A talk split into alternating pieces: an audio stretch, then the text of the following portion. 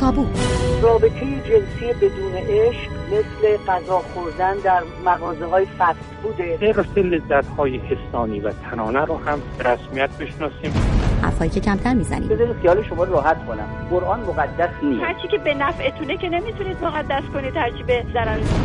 سوالهایی که از پرسیدنشان میترسیم. چند تا دختر و زن جوان پیدا شدن که هر کجا میرن خودشون رو لخت می‌کنن. آقا این حجم عظیم مقدسات شما در حال خفه کردن ما همه ما آدم هایی که شاغل هستیم در واقع تنفروش هستیم.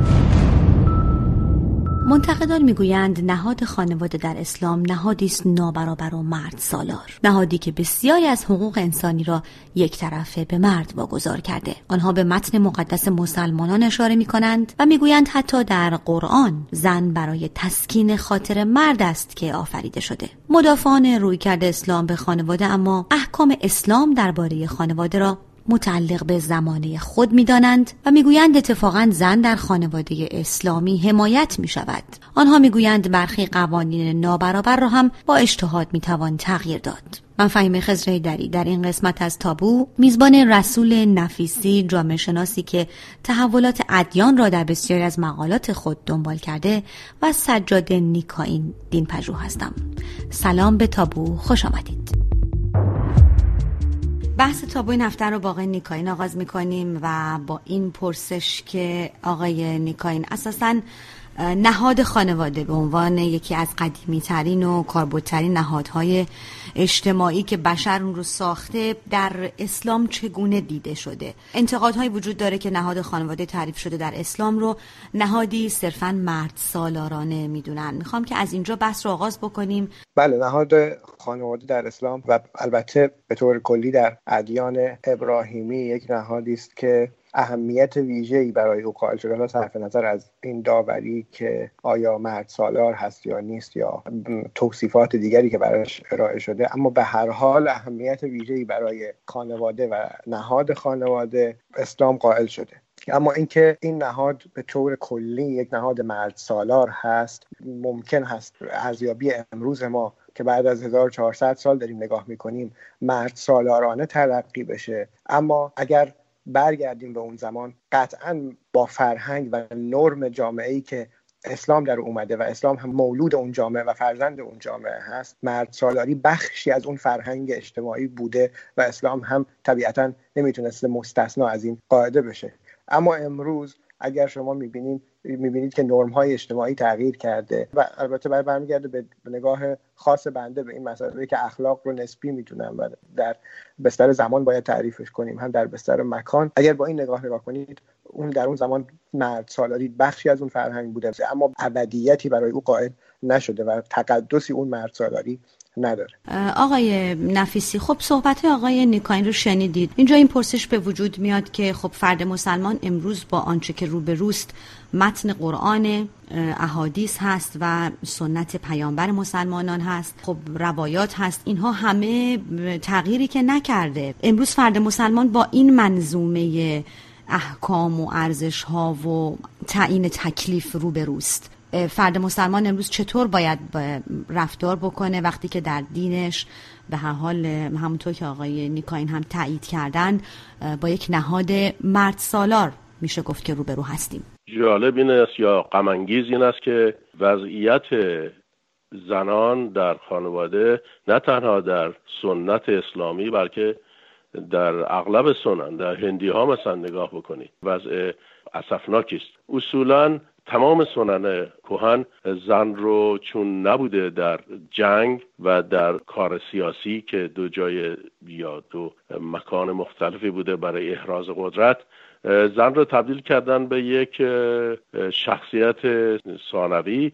در این واقعیت تاریخی جوامع مسلم اتفاقا به جای این که به وضعیت زنان و قدرت اونها و شخصیت اونها بیشتر برسن حتی از صدر اسلام هم کمتر این رابطه قدرت محفوظه و به نظر من موضوع بسیار مهم این است که این مکانیزم رو باید نگاه کرد که چطور است که مثلا در دوره حضرت رسول زنان قدرت داشتن با مردان یک جا بودن یک جا نماز میخوندن معاشرت می‌کردن. چطور شد که در طول تاریخ ما در همون منطقه یعنی در عربستان زنانی داریم الان که تا همین شش هفت ماه پیش حتی حق برد به مدارس نداشتن بچه هاشون رو. برای اینکه این موضوع رو توضیح بدیم بایستی به یک اصل دیگه نگاه کنیم. با اون تقدس متنه تقدس متن یعنی قرآن مجید فرماشات حضرت محمد امامان.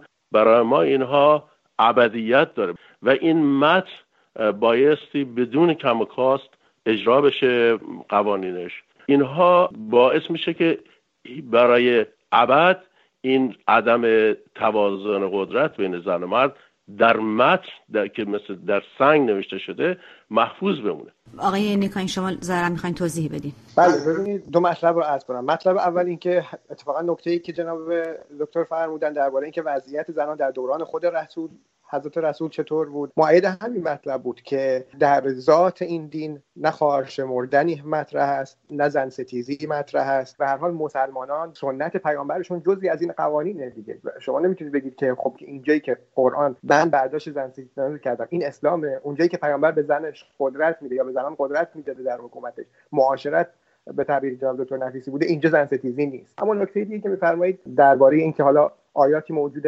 مردان قوام هستند. قوام بودن مسئولیت حق نیست. یعنی کسی به لحاظ سرپرستی زن رو داشتن اون هم در عرض می‌کنم آیات آیاتی هستند که در 1400 سال قبل تقنین می‌کردند. این مسائل مسائل اخلاقی بسیار نسبی هستند. شما نمی‌تونید فارغ از زمان و مکان با معیار امروز تاریخ امروز شما به داوری بنشینید درباره احکامی که 1400 سال قبل آمده و برای عادلانه ترک کردن روابط اون زمان آمده و قطعا عادلانه کرده. ضمن اینکه مسئله مقالطه دوم مقالطه مسئله این ابدیت هست. پس باب اجتهاد برای چیه؟ بنده به شما عرض می‌کنم نه امروز بعد از 1400 سال. بلافاصله بعد از پیامبر 25 سال بعد از پیامبر گشوده بودن باب اجتهاد و تفسیرها از دین به اینجا رسوند کار رو. پیامبر اسلام بر نه چیز زکات میبنده. علی علیه السلام وقتی به حکومت می‌رسه بر عزم هم زکات میبنده.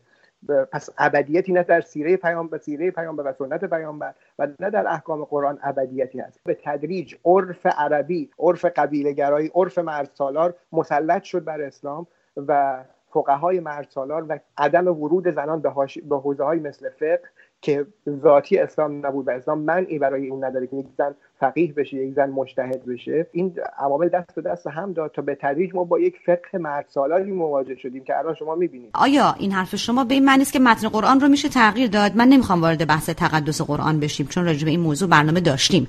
متن قرآن رو که نمیشه تغییر داد. پرسش های من ناظر هست بر متن قرآنی که متن مقدس مسلمانانه میفرمایید سیره پیامبر در سیره پیامبر اسلام هم شما شاهد این هستید که ایشون با دختر خردسال ازدواج می‌کنه ایشون چند همسری داره ایشون کنیز داره و اینها مسائلی است که امروز برای فرد مسلمان پرسشه به این پرسش ها باید بشه پاسخ داد. نباید گفت که صرفا خب مال 1400 سال پیش بوده و الان دیگه نیست. در نتیجه خب این پرسش ها وارد نیست. یکی از منابع اجتهاد قرآنه و یکی دیگر از منابع اجتهاد سنت پیامبره. شما می‌خواید داوری اخلاقی بکنید درباره آنچه اسلام گفت 1400 سال یا آنچه پیامبر کرد 1400 سال قبل. که حالا یکی ازدواج با دختر خورسایت به تعبیر شما اصل اون ازدواج ثابت نیست. چیزی که نرم 1400 سال قبل بود آیا ما می توانیم حکم به غیر اخلاقی بودن عمل صادر کنندگان و تدوین کنندگان اعلامیه جهانی حقوق بشر بدیم؟ چون اونها حکم به حق رأی داشتن زنان ندادن. در همین آمریکا که ما زندگی کنیم زنان بعد از یک جنبش یا یک کارزار طولانی به داشتن حق رأی رسیدن. آیا ما بگیم پس پدران بنیانگذار زن ستیز بودن؟ نه نرم اخلاقی اون زمان بوده. بسیار آقای آقای خواهش می‌کنم. اجازه بدین ما برگردیم با آقای نفیسی. آقای نفیسی بعضی از منتقدان نهاد خانواده در اسلام اساسا میگن این نهاد بر اساس عشق و تفاهم و همراهی یک زوج در اسلام تعریف نشده. یک نهاد صرفا اقتصادی است در بخش معاملات هم طبقه بندی میشه. این رو چطور میشه توضیح داد؟ اول اینکه اجتهاد در نص ممکن نیست. در بعض چیزهای فرعی میشه اجتهاد کرد و اصلا اگر اینقدر می‌تونست تغییر بده خب شاید وضع مملکت اسلامی وضع زنان غیره بهتر بود. دوم اینکه شما اگر نسبیت وارد دین بکنید که دین دیگه چیزی نمیمونه. سوم در جواب شما ما می‌بینیم که یک مقدار عرف و یک مقداری سنت و یک مقداری هم خود نس باعث شده که رابطه زن و مرد مخدوش بشه در جامعه جدید. با این قدرتی که برای مرد فرض شده در ازدواج و در قرآن و در همه جا هم این, این مطرح هست. جناب هم فرمودن که مردها مسئول زنان هستن. مثل اینکه زنان مثلا صغیرن یا محجورن و اینها آقایون باید از اینا نگهداری بکنن. اگر که ما یک ازدواجی رو در نظر داریم که این ازدواج در قرن 21 داره اتفاق میاد و این ارتباط عاطفی احترام متقابل عشق مثلا ما می‌بینیم که 94 درصد آمریکایی ها به خاطر عشق با هم ازدواج می‌کنن. در صورتی که مثلا هند 51 درصد در کشورهای مسلمان حتی از این هم کمتره. رابطه ای که جامعه مدرن میطلبه از زن مرد این است که اینها با هم کار بکنن. هیچ کس مسئول کسی دیگه ای نیست. اینها با هم زحمت بکشن بچه ها رو با هم بزرگ بکنن و بر اساس تفاهم با, با هم زندگی بکنن. نهاد خانواده که این مسئول اون باشه که آنیکا این فرمودن اصلا مطرح نیست. نهاد بایست به اساس تعادل قدرت بین زن و مرد تفاهم و عشق باشه. و حالا البته میشه ایرادم گرفت که بله 50 درصد ازدواج های آمریکایی هم به طلاق ختم میشه. به خاطر اینکه توقع زیادی دارن از عشق و تفاهم. این هم هست. ولی واقعیت این است که در هشت مورد زنان کمترن از مردان در رابطه ازدواج در ایران. در هشت مورد قدرت مردان بیشتره و برای اینکه این قدرت تعادل پیدا کنه باید مهریه باشه. این خودش یک عامل بزرگ اختلاف و به هم خوردن روابط انسانی میشه. باکرگی وارد مسئله میشه. واقعیت امروز اینه. واقعیت 1400 سال پیش حالا هر جور بوده. اولا ببینید نگاه اسلام و تحلیل اسلام تحلیل مسئولیت و فرد رو صاحب مسئولیت شناختنه در مقابل گفتمان دیگری که حالا گفتمان مدرن یا هر اسمش باشه بر اساس لذته نه بر اساس عشق نه بر اساس مسائل دیگه است. همین آمریکایی که 90 درصد بر اساس عشق ازدواج می‌کنن در اون از هر ده مرد آمریکایی شش مرد هم فول اراوند می‌کنن. یعنی در حالی که متأهل هستند دوست دختر هم دارن. همون سیغه که ما هم در اسلام داریم البته دیگه. بسیار خوب بسیار خوب. در اسلام هم داریم. پس مشکل جایی دیگه است. مشکل در اسلامی نیست که داره به شما اینو میگه. بنابراین من بحثم صحبتم اینه که آرمان ساختن خیال پردازی کردن از تمدن امروز مشکلی دردی رو از دردهای ما که با اسلام داریم درمان نمی‌کنه. در نهایت مرد وقتی در وارد یک قرارداد حقوقی نشود خودش رو مسئول نمیدانه هر زمانی لذت اقتضا کرد. همینجا نکته بحث اینجاست. فرد مسئول می‌خوایم بسازیم در نهاد خانواده یا فرد که بر اساس لذت رفتار می‌کنه. حق به او داده شده که منتها لذتی رو که می‌توان یا به تعبیر منظومه اخلاقی یوتیلیتاریانا بیشترین منفعت شخصی رو ببره. مسئولیت هم ضرورتا ما وقتی بنده وقتی مسئولیت یک شرکت به بنده میشه معنیش این نیست که بقیه کارمندا آدمای صغیر و محجوری هستن. تامین یک خانم فقط مسئله تامین عاطفی که نیست. تامین عاطفی یک بخش تامین اقتصادی زمان ارائه زمانت اقتصادی یک بخشه. شما به اندازه که به یک طرف از یک طرف مسئولیت می‌خواید و او رو مسئول می‌کنید به او حقوق هم می‌دید. شما در این آمریکا مردان کجا در برابر جزئیاتی که اسلام از مردان خواسته که مسئول باشن در برابر خانماشون مسئولیت می‌خوان؟ بعد کجا در اسلام فقط رابطه رابطه قدرته؟ خب در همین قرآن اگه بلاس قرآن خونده بشه و بگیم نص مقدسه متن مقدسه بسیار خوب میریم سراغ قرآن. سوره مبارکه روم آیه 21 خداوند چی میگه؟ از نشانه های قدرت او این است که برای شما از جنس خودتان همسرانی آفرید تا در کنارشان آرام گیرید و میان شما محبت و مودت و شفقت قرار داد. خب کجا رابطه؟ رابطه فقط صرفا قدرت بوده. اون چیزی که در این آیه اشاره شده اولا قرآن به خاطر اینکه زبان عربی زمیر مؤنث و مذکر داره تماما خطاب به زمیر مذکر یعنی خطاب مردانه. اتفاقا این هیچ دلیل بر تصاوی قدرت دو طرف نیست بلکه دقیقا معید این است که چه نظری این ادیان ابراهیمی در مورد زن و قدرت اون داره ما تا زمانی که سعی کنیم یعنی به عنوان مسلمین اینها رو توجیه بکنیم مثل آقای نیکاین رفرم ایجاد نمیشه. ما باید این موضوعات رو قبول کنیم. این مشکل وجود داره. مشکل همونه که از عهد عتیق شروع شده و در واقع زن فریبنده مرد بوده. باعث شده که از بهش اخراج بشه. بنابراین باید این رو قبول کنیم و وقتی که این رو قبول کردیم باید در فکر رفرم اون باشیم. همینجور که مثلا فرض کنید که نصر ابو زید یا فاطمه مرنیسی یا عبدالکریم سروش اینها یک قرائت های جدید ارائه می‌کنن که اینا بسیار بسیار ارزشمنده. ولی باید در نظر داشت که این قرائت ها رو وقتی ارائه می‌کنن که اقرار می‌کنن که در نسل اشتباه وجود داره مشکل وجود داره. یک اشتباه بسیار بزرگی که در نظر دوست ما وجود داره این است که میگه لذت. لذت یعنی چی؟ شما عشق رو با لذت یکی می‌کنید. شما تفاهم رو با لذت یکی می‌کنید. تازه همون کسانی که در در جوامع اروپایی شما اشاره کرد که وقتی که لذتش تماشا ول می‌کنه میره درست برعکس. اتفاقا این زن و مردها که با هم زندگی می‌کنن دوام رابطهشون بسیار بیشتر از خانواده سنتیه.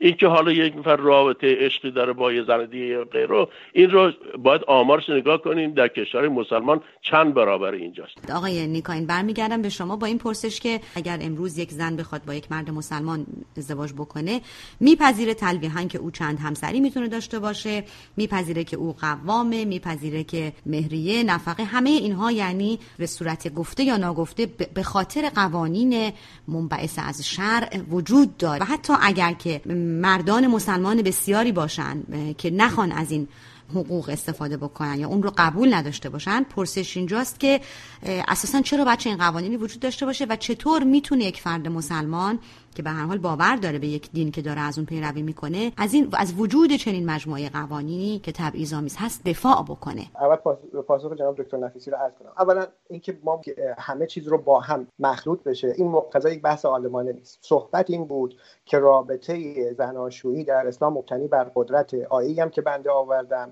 مستندش این بود بحث برابری نبود. بحث این بود که رابطه قدرت بر اساس قدرت نیست. بلکه عشق در اینجا نقش موثر داره. آیه 21 سوره روم که قرائت کرد. البته شما رندانه هم شما جناب خانم هیدری هم جناب دکتر بردنش سراغ قضیه برابری. بحث من اثبات برابری نبود. نکته دوم اسلامی که آمده است 1400 سال قبل این حرف رو زده. حرف غیر اخلاقی در 1400 سال قبل نبوده. تفسیر شما از روابط مدرن رابطه مبتنی بر عشق اما آنچه در آوتپوتش و با فکت موجود شما مطالعه می‌کنید ببینید که نه بر اساس لذت یعنی دو نفر در کنار هم زندگی می‌کنن بله الان هم تفاهم دارن. اما اگر موقعیت بهتری پیش آمد این رابطه خیلی راحت فسخ میشه. خیلی که آقای جناب دکتر نفیسی اشاره می‌کنن ارجاع میدن به عهد عتیق مشکل در عهد عتیق هست. به بنده ارتباطی نداره. مشکل در این است که در عهد عتیق گفته که زن فریب داده مرد رو در قرآن حداقل اینطور نیست. اما مطلب سوم که شما فرمودید در همین جامعه که ما الان باهاش سر کار داریم در همین آمریکای ما